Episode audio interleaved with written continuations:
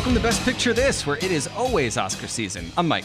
And I'm Brian. In this show, we reevaluate every Best Picture nominee from the 21st century and decide whether to keep it or kick it from its Oscar pedestal. And this is our first episode of 2001, Brian. Another year.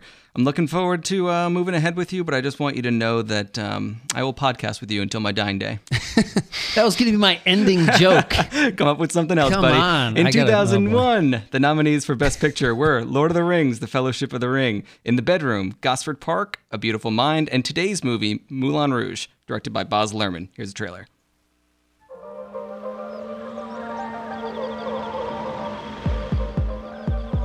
He entered a world where fantasy is real, where he could be anything he wanted, and where he would discover the most dangerous temptation of all. Come and get me, boys. Diamonds are a girl's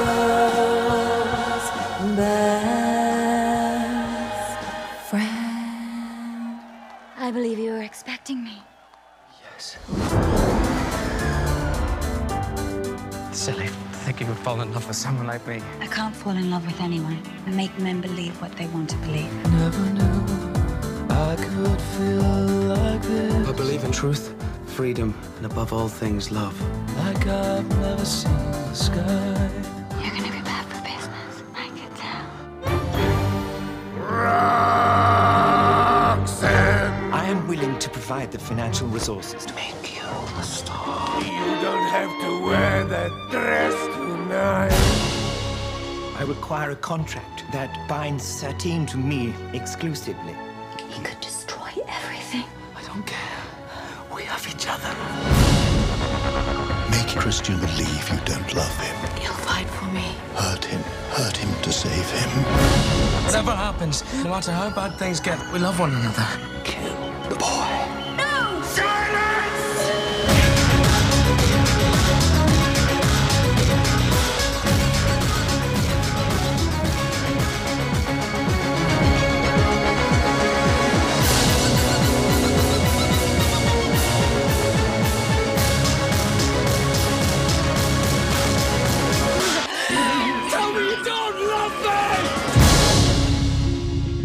This story is about love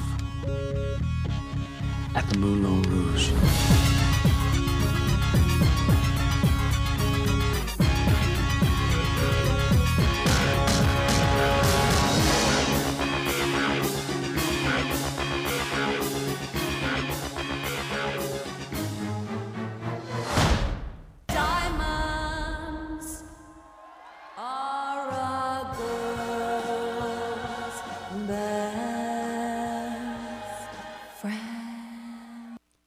First movie musical in 10 years to be nominated. Yeah, for that's Academy pretty Award. cool. What was the most, what was the one before that?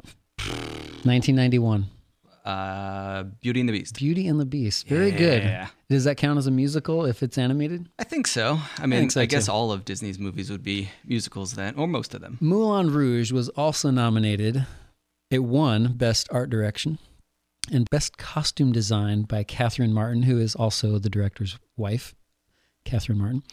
Uh, it was nominated for Best Picture, Best Actress, Nicole Kidman, Best Cinematography, Donald McAlpine, Best Film Editing, Best Makeup, Best Sound. Um, it was snubbed for Best Director and Best Original Screenplay, which is an outrage to some. Best original screenplay, and that's not an outrage. I don't think so. But best But- director, maybe. The directing was quite astounding in this movie in, in some moments. Um, Catherine Martin, also, by the way, she's married to Baz Luhrmann. She was nominated for The Great Gatsby and Romeo plus Juliet. Is what I, I'm calling it plus Romeo plus Hmm. Yeah, Juliet. more modern. Um, coming up in the show, we'll offer our golden takes. We'll talk trivia. We'll do listener comments and the big reveal. Will you keep it or kick it from the top five? But first, let's do our Farley Awards, Brian. Let's the most awesome directing and writing moments. I want to hear your best directing moment. My best directing moment is Satine is in Christian's arms. This is at the very end. okay. and the camera lifts above them and it just keeps on and you see the white and the red rose petals you see these shadows it's really asymmetric kind of like really you know strange image and the camera just keeps lifting up higher and higher into the rafters. You see these guys who are, you know, the stage hands looking at it.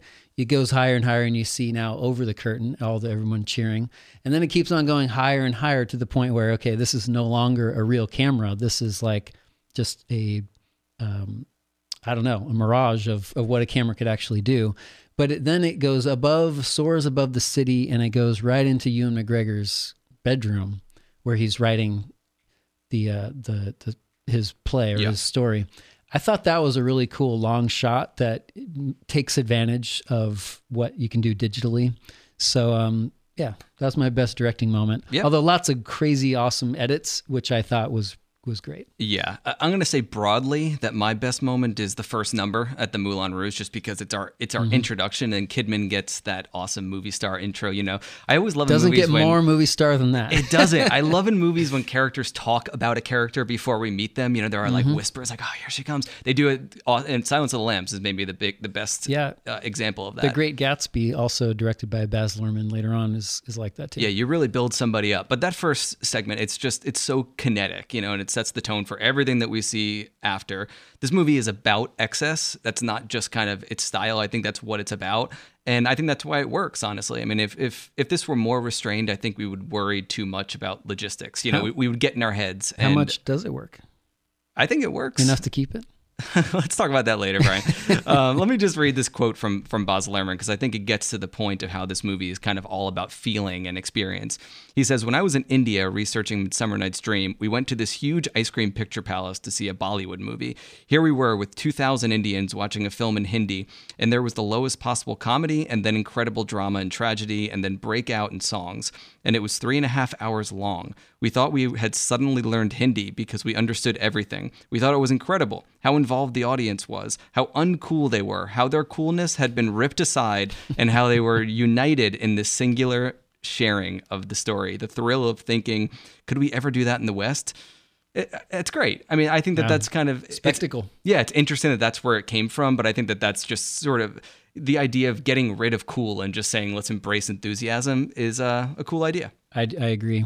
Let's hear your best writing moment. My best writing moment is um, when Satine, played by Nicole Kidman, says, "I can't fall in love with anyone," and this that idea, um, you know, she's the only character in the movie I think who's really complex, and that is really the center of her tension of as a character. She has the only real decisions in the story, and her shifting loyalties are really compelling, and that was that's a line that kind of embodies that to me. How about you? I'm going to keep it simple and say Come What May. It's the only original song in the movie. And Brian, this song was played at my wedding.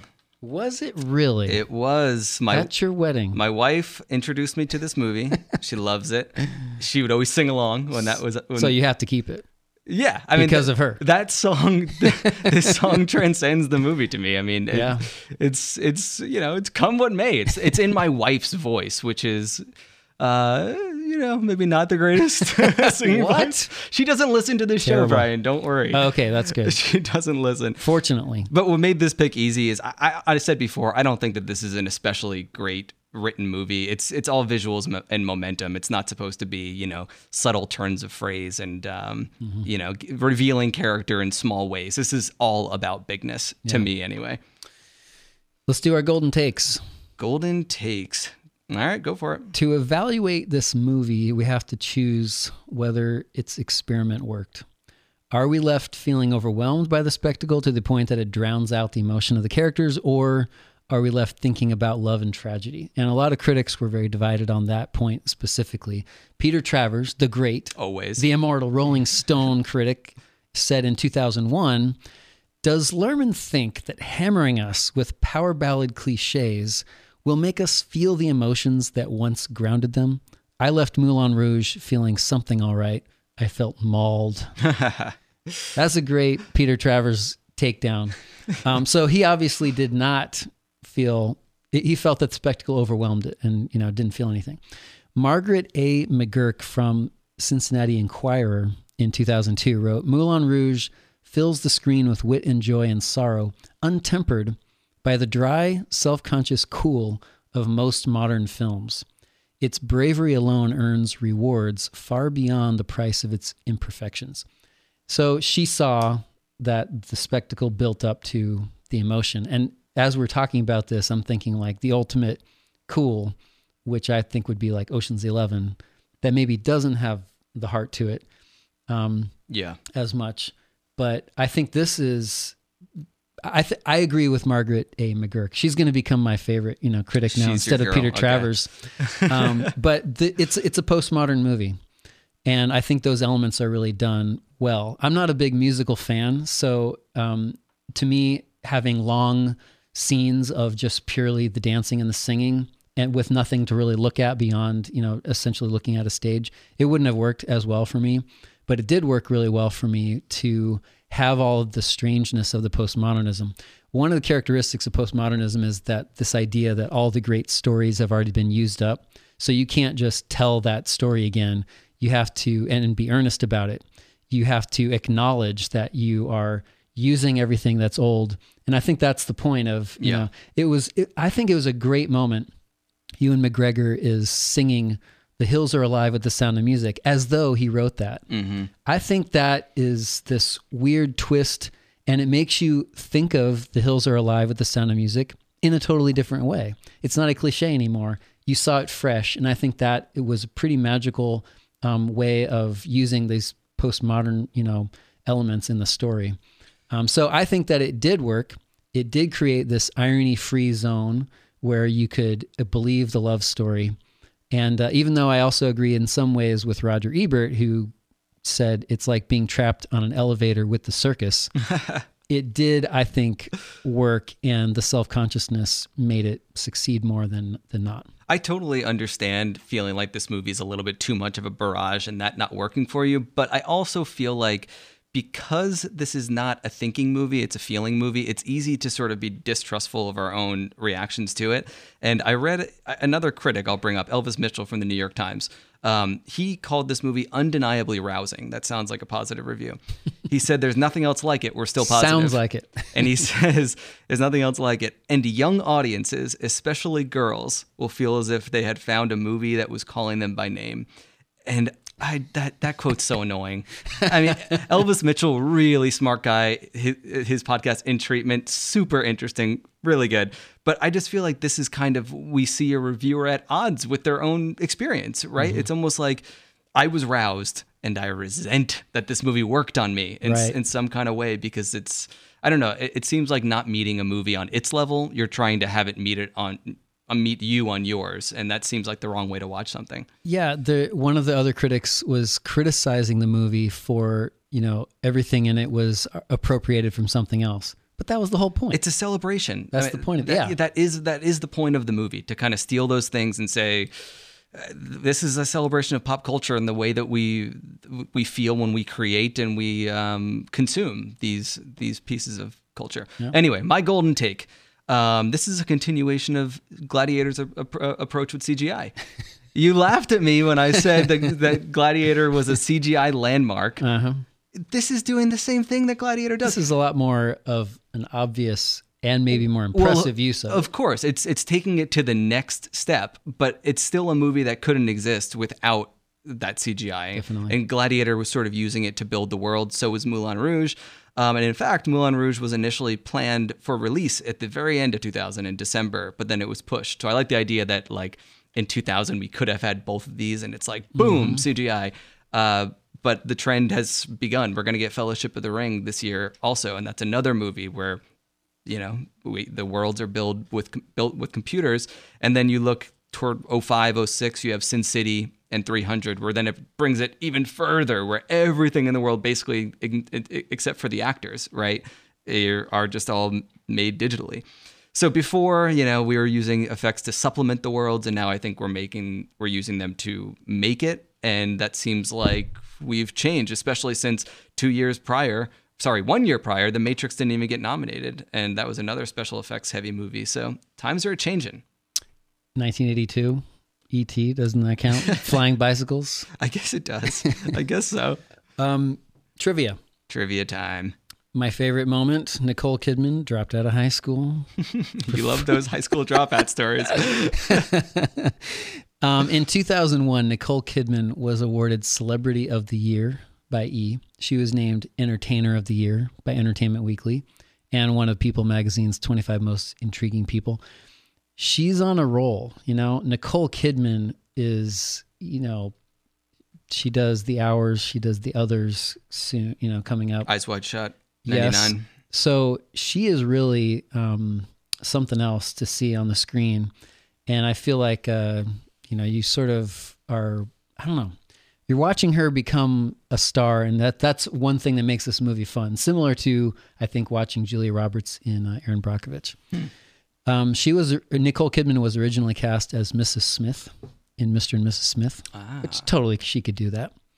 Um, she made three point seven million dollars for a four minute Baz Luhrmann directed Chanel Number Five ad. Thought that was kind of cool. That's great.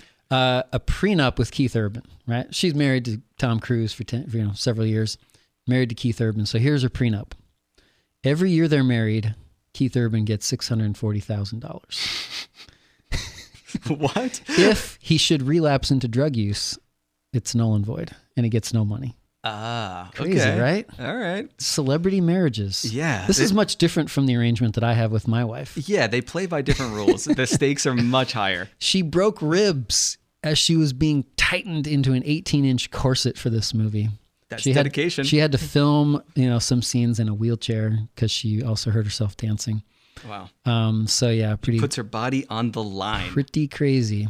Did you see that in uh, 2016, the BBC uh, they ranked this on their greatest films since 2000? Um, it was ranked uh, 53rd. Pretty high. That is pretty high, Pretty high. Uh, especially for a, a musical. I know, come on. Seriously. Uh, but also, Courtney Love auditioned for the role of. Satine, which I thought was really interesting. But that sort of helped them She- get the licensing rights for Smells Like Teen Spirit. yeah, which is a great moment in the movie. Oh, it's great. Super Um, great. Catherine Zeta Jones was also a contender for Satine. Heath Ledger was a possibility to play Christian, uh, who went, went to Ewan And McGregor. DiCaprio. Yeah, DiCaprio, but he couldn't sing, so they kicked him out. Well, I mean, Ewan McGregor can sing technically, but one of the things I like about this movie, I mean, Leo is, couldn't. Like it was bad. n- just not yeah, at all. He couldn't do it. I, I kind of like though that they're they're using their real voices in the movie, and you can tell, and it's raw, and it's not perfect. It's not perfect. These are not singing stars. They're Yes. actors first who can also sing enough to do the movie. But yeah, some of Ewan McGregor's moments are a little weak, but he also seemed so sincere. I think that's which is what what, he does best as a as an actor. So um, Heath Heath Ledger was rejected in part because he he was seemed seemed to be too young Hmm. to be a love interest for Nicole Kidman. okay. I can see Um, it, I guess. Yeah, So, would you keep or kick this movie, Brian? That's the big question.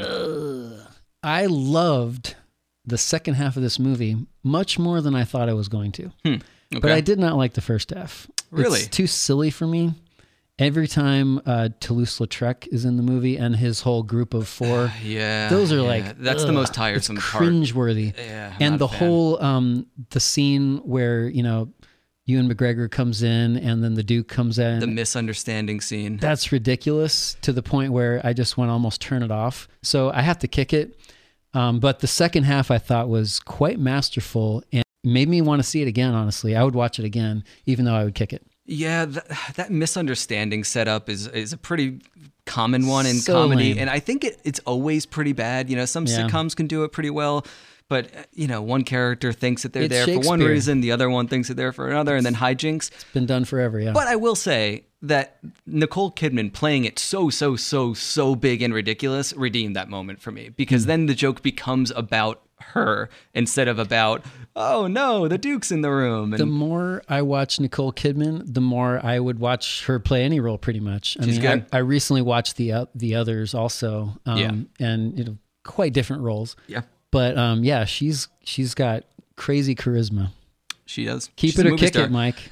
I am going to keep it. Are you really? I'm- I'm- 2001 is a stacked year. Here, well, here's the thing. I haven't watched A musical? very many 2001 movies yet. So you're hedging, I am saying that this does does deserve consideration. I'm saying, but you might kick it after in our 2001. Who is 2001. to say. Brian? I did it. I did it with Green Mile in for 99, right so- now, I'm gonna keep it. Okay. But I I'm gonna watch more movies in 2001. Mm-hmm. We're gonna put on our on our Facebook page at Best Picture this. All the movies that we're going to watch throughout the month, you know, our mm-hmm. sort of other contenders that weren't nominated. And if at the end of watching all those, I want to keep Moulin Rouge, then great. I don't need to do anything. but But you might have to eat crow in 2001 finale season. yes, and I might need to set it aside. And you know what? That's fine. But the it is so good in the last part that I I will respectfully not make fun of you for keeping it. Thank you. I appreciate that. In the next episode, we talk about Gosford Park, directed by Robert Altman, written by Julian Fellowes, who later wrote Downton Abbey, and you can see a lot of similarities if you've seen both. It's a story about a dinner party in an English mansion, all sorts of t- plot twists, and maybe, just maybe, a murder. I'm looking forward to it. I haven't seen that one yet, so I'm, I'm excited. So we want to hear from you. If you were making a murder mystery, who would you put in your dream cast? Think about that, Brian. Who would you put in your dream Who would you want to be killed the most? I don't just. I think I'm just gonna say Joe Pesci. He's number one. As the murderer. I don't know. I mean, it's he's a gotta be the It's a, murderer. it's a mystery. We don't know yet. Joe Pesci, Nicolas Cage, Elisabeth Moss, Philip Seymour Hoffman. I'm going highbrow. I'm going lowbrow. It- It's gonna be a great cast. Are you a Nicolas Cage fan? Uh, sometimes, yeah, Yeah, yeah, for really sure. like.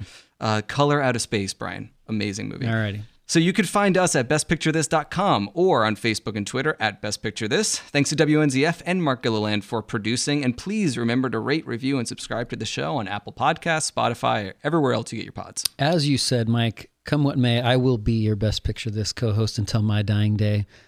Or at least until we run out of Best Picture nominees of the 21st century. We don't wanna And then, commit. You know, see you later.